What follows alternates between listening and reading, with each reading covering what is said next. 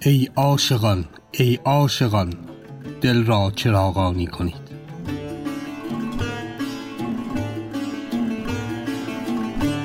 خرقه داستان زندگی و زمانی شمس تبریزی و مولانا.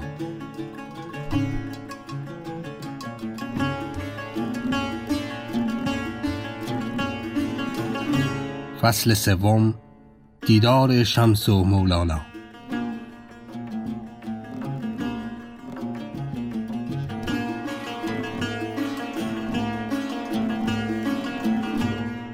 سلام. من محسن بلحسنی هستم و اینجا پادکست خرقه است.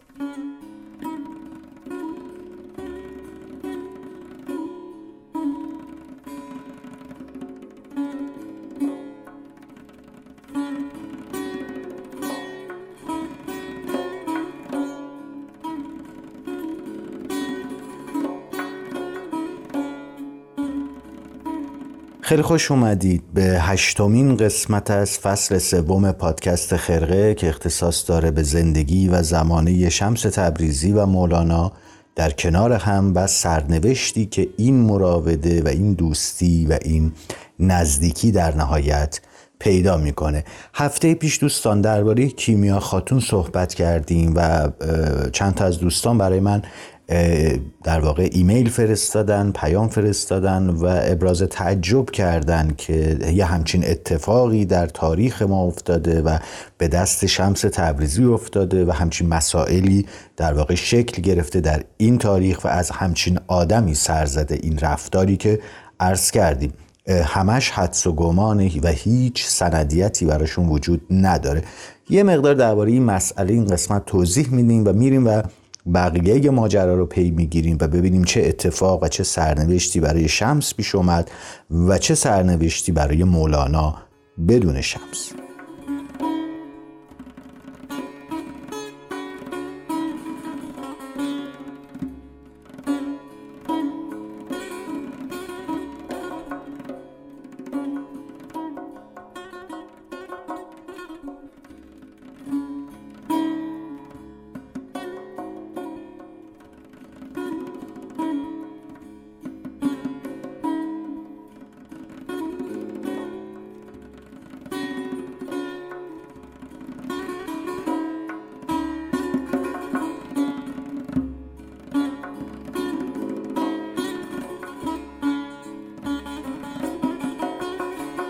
پیش از هر چیزی. باید به این مسئله اشاره کنم که متاسفانه متاسفانه به قول آقای براهنی تاریخ ما تاریخ مذکر و مردانه ایه ما در تمام روایت هایی که درباره شمس تبریزی و مولانا وجود داره در تمام تذکره هایی که می‌بینیم کمترین حرفی درباره کیمیا خاتون وجود داره و این زندگی این دختر با شمس تبریزی و مرگ نابهنگامش در جوانی یکی از نقاط مبهم و تاریک زندگی مولانا شمس تبریزی و کیمیا خاتون دختر کرا خاتونه. ما درباره کیمیا خاتون همینقدر می‌دونیم که کیمیا خاتون دختر کراخاتون و همینطوری که گفتیم و کراخاتون بعد از مرگ شوهرش یعنی محمد شاه ایرانی بیوه میشه و بعد از یک مدتی به عقد مولانا در میاد. مولانا که از مرگ همسر اولش یعنی گوهر خاتون که از گوهر خاتون هم دو فرزند دو پسر داشته با کرا خاتون ازدواج می‌کنه و کرا خاتون به همراه دخترش کیمیا خاتون وارد حرم و بیت به اصطلاح مولانا میشه. متاسفانه باید گفت تمام اطلاعات ما درباره کیمیا خاتون همینقدر و ما تقریبا می‌دونیم که کیمیا خاتون حدود 25 سال سن داشته و با شمس تبریزی که اون موقع حدود 60 سال داشته یک اختلاف فاحش سنی وجود داشته این وسط که قبلا دربارش صحبت کردیم. گفته میشه حدس و گمانهایی بر این مسئله وجود داره که کیمیا خاتون در خلوت خودش علاقی به علایالدین داشته اما علایالدین بسیار آدم متشرعی بوده و خب وسال این دو نفر با هم دیگه گویا در یک ناشدنی در یک امر محالی طی شده تا اینکه قضیه امر مولانا برای ازدواج کیمیا خاتون با شمس پیش میاد و همین اتفاق هم میفته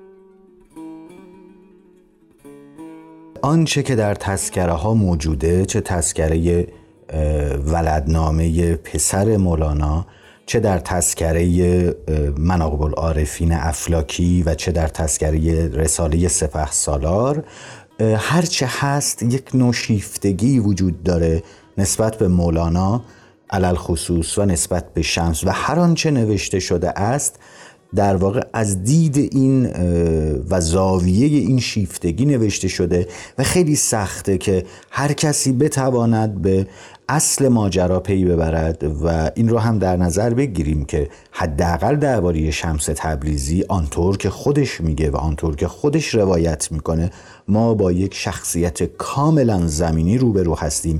که حتی می شود گفت خیلی کارها امکان داره ازش بر بیاد اما ما نمی‌دونیم. یعنی وقتی یک اتفاقی رو نمی‌دانیم و در آن تاریخ نبودیم و تسکر نویسانی آن مسئله رو خیلی دقیق و درست و بدون قضاوت بهش نپرداختن رو نمی‌تونیم بگیم که چنین چیزی وجود داشته است یا نه. هر آنچه نوشته شده است هر آنچه نوشته شده است متاسفانه متاسفانه نتیجه این تاریخ مذکر ماست این تاریخ مذکری که در تمام دنیا در واقع ما نه مشمول همه دنیاست.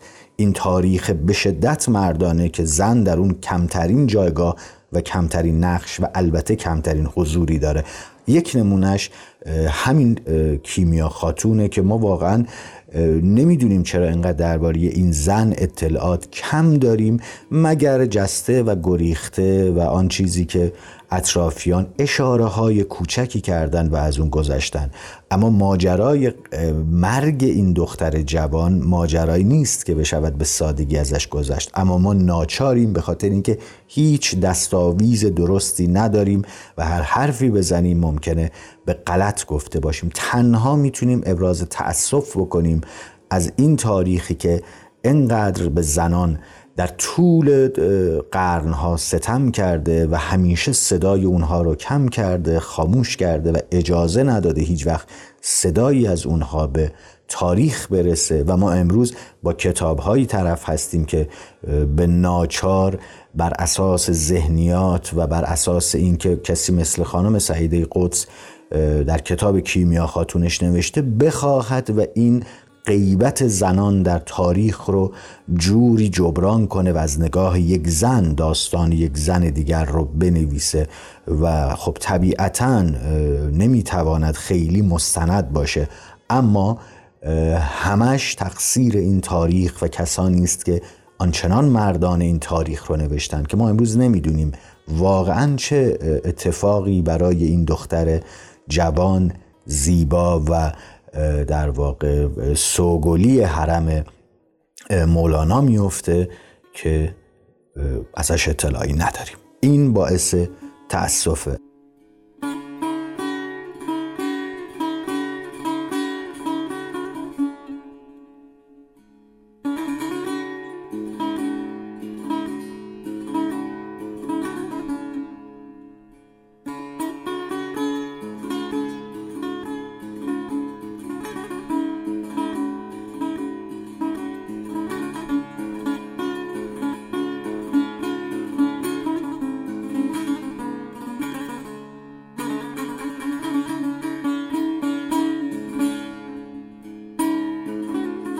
از طرف دیگه هم همونطوری که گفتیم این وسط افسانه و حرف بدون سند و به قول خودمون رو هوا خیلی زیاده و به هیچ کدومشون نمیشه اعتماد کرد یا اینکه گفت مسلما حرف درستیه و مسلما بر اساس تاریخ گفته شده.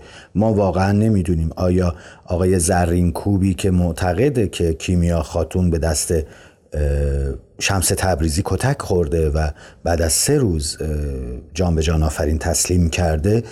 چقدر درسته؟ یا دیگرانی که میگن که خیلی راحت کیمیا خاتون تو خونه افتاد و مریض شد و بعد از سه روز هم مرد. هیچ کدوم از اینها مبنایی نداره چون حضوری کیمیا خاتون همونطوری که گفتیم در کتب تاریخی ندارد و اگر در آینده هم فیلمی ساخته بشود و کیمیا خاتون حضوری درش داشته باشه یک وچه دراماتیک داره و یک وچه استنادی درش نیست و متاسفانه این آن چیزی است که ما از این تاریخ مردانه داریم. این بحث رو سعی می‌کنیم در واقع همینجا تموم کنیم یعنی همینجا تمومش می‌کنیم. به این دلیل که حرف بیشتر و مسمر سمرتری نمی‌شود زد. و بریم و ببینیم بعد از مرگ کیمیا خاتون چه اتفاقی میفته و چه سرنوشتی در انتظار شمس تبریزی و مولاناست. همونطور که تو قسمت قبل اشاره کردیم پنجشنبه روزی از سال 645 هجری قمری شمس تبریزی برای همیشه از قونیه رفت.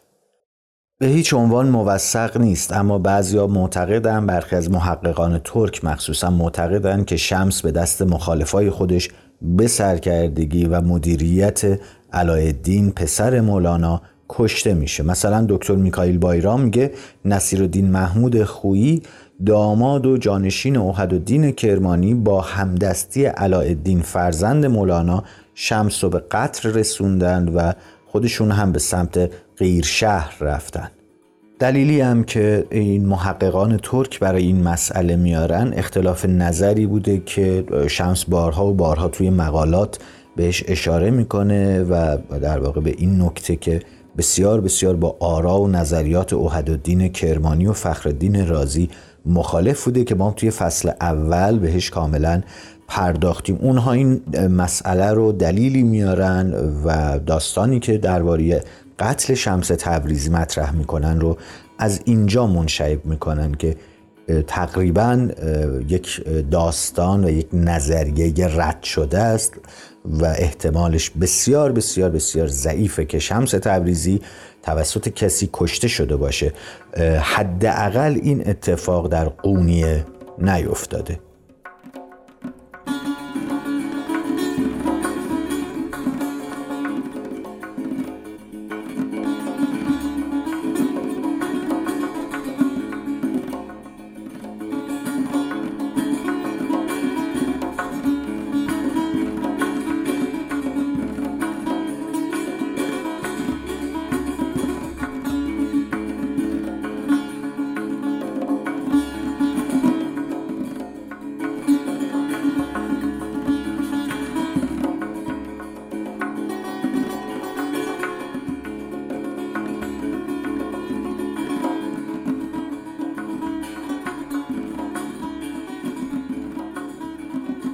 به هر صورت نظریه های دیگه هم وجود داره مثل این نظریه که میگن شمس رو می‌کشن اونو تو چاه میندازن و داستان هایی که واقعا درباره این داستان ها اگر بخوایم صحبت کنیم و اونها رو مطرح کنیم بسیار بسیار بحث طولانی میشه و اصولا هم همونطوری که عرض کردم داستان هایی هستن که به هیچ عنوان سندیت ندارن و آقای موحد هم استاد محمد علی موحد هم اشاره می‌کنه که شمس تبریزی در واقع در خوی وفات می‌کنه و مقبرشون هم همونجاست و هرگز کشته نشده. فقط از زمانی که از قونیه خروج می‌کنه دیگر هیچ اثری از شمس تبریزی وجود نداره. ما نمی‌دونیم چه اتفاقی براش میفته اما همونطور که گفتم آقای موحد اعتقاد دارند که ایشون شمس تبریزی در واقع در خوی دار فانی رو وداع میگن و میمیرن و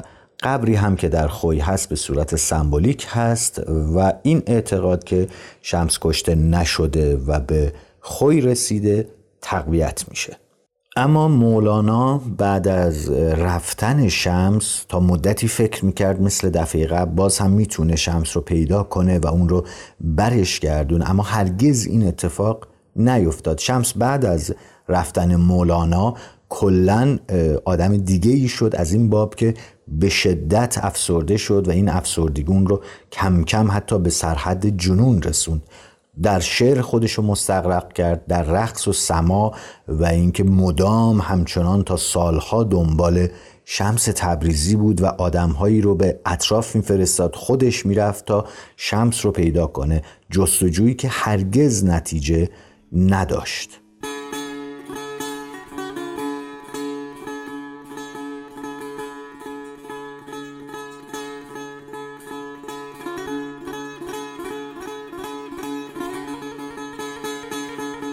ای شادی آن روزی کز راه تو بازایی در روزن جان تابی چون ماه ز بالایی. تو آیی و من جویم جز وصل تو کی جویم؟ رونق نبود جو را چون آب بنگشایی. شمس الحق تبریزی پالود مرا هجرت جز عشق نبینی گر صد بار بپالایی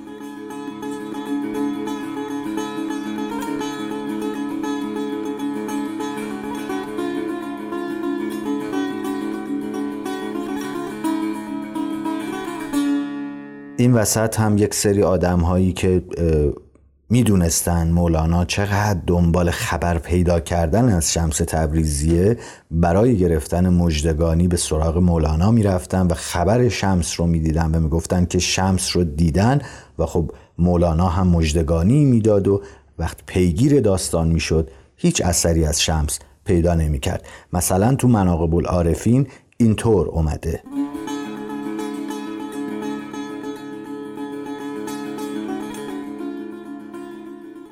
روزی مگر شخصی خبر داد که شمس را در دمشق دیدم. چندانی بشاشت نمود که توان گفت و هرچه از دستار و فرجی و کفش و موزه بود به وی بخشید. عزیزی از یاران گفته باشد که او خبر دروغ داد هرگز ندیده است. حضرت مولانا فرمود که به خبر دروغ او دستار و فرجی دادم چه اگر خبرش راست بودی به جای جام جان می دادم و خود را فدای او می کردم.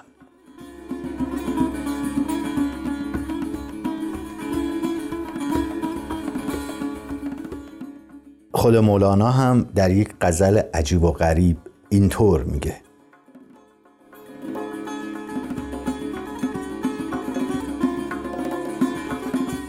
اندرا با ما نشان ده راستک ماجرا را در میان راستک.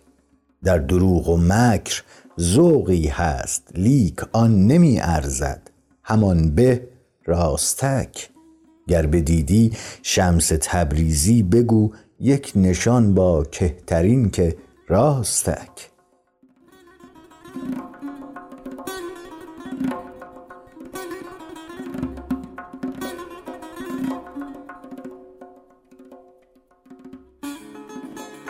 گفته میشه به این گمان که شمس دوباره به شام رفته مولانا راهی شام میشه مدتی هم اونجا میمونه و برای جلب نظر شمس بارها مجالس سما به راه میندازه که در واقع یعنی شمس ببیند از گوشه برون بیاد ببینه و خودشو نشون بده. اما این اتفاق نمیفته مولانا انتظار داشته که توی یکی از این مجالس شعر و سما معشوق و محبوب خود شمس تبریزی رو ببینه چون به اون گفته بودن شمس در شام زندگی می‌کنه. یکی از اون آدرس های غلطی که به مولانا داده بودن همین شام و شهر حلب بوده که دفعه قبلی هم شمس تبریزی به اونجا رفته بود.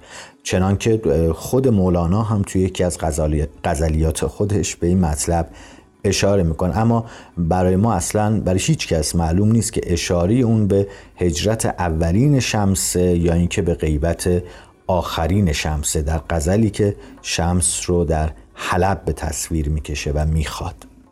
بعضی هم به مولانا خبر میدن یا در واقع آدرسی میدن که ما شمس رو در تبریز دیدیم. اما در واقع این آدرس ها همه اشتباهه و راه به جایی نمی‌بره.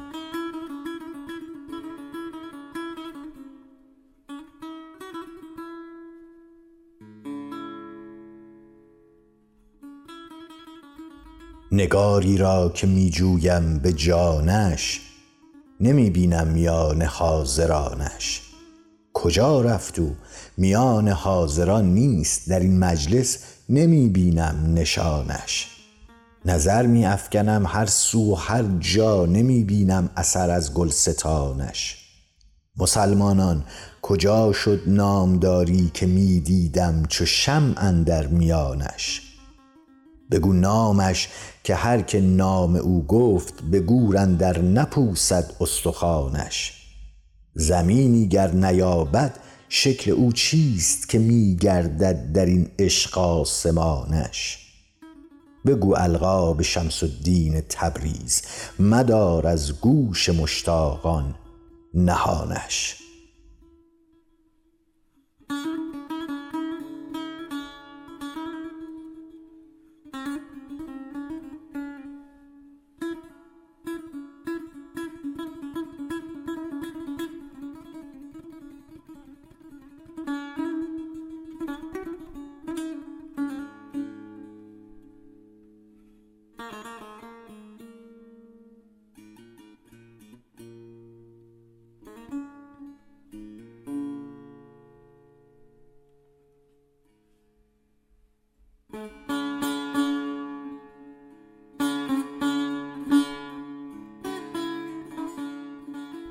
کم خبرهای بدی به مولانا می‌رسه. خبر اینکه شمس تبریزی چهره در نقاب خاک کشیده. خبر مرگ شمس به مولانا می‌رسه اما مولانا باور نمی‌کنه و سراسیمه این شعر رو میریمیسه که گفت که آن زنده جاوید بمرد. که گفت که آفتاب امید بمرد. آن دشمن خورشید برآمد بر بام. دو چشم ببست و گفت خورشید بمرد. اما کم کم این خبرها زیاد میشه و کم کم این امید دیدار دوباره در وجود مولانا قطع میشه تا جایی که در سوگ شمس دیگه مویه می‌کنه و می‌نویسه. این عجل کر است و ناله نشنود ورنه با خون جگر بگریستی. دل ندارد هیچ این جلاد مرگ ور دلش بودی حجر بگریستی. شمس تبریزی برفت و کو کسی تا بر آن فخر البشر بگریستی.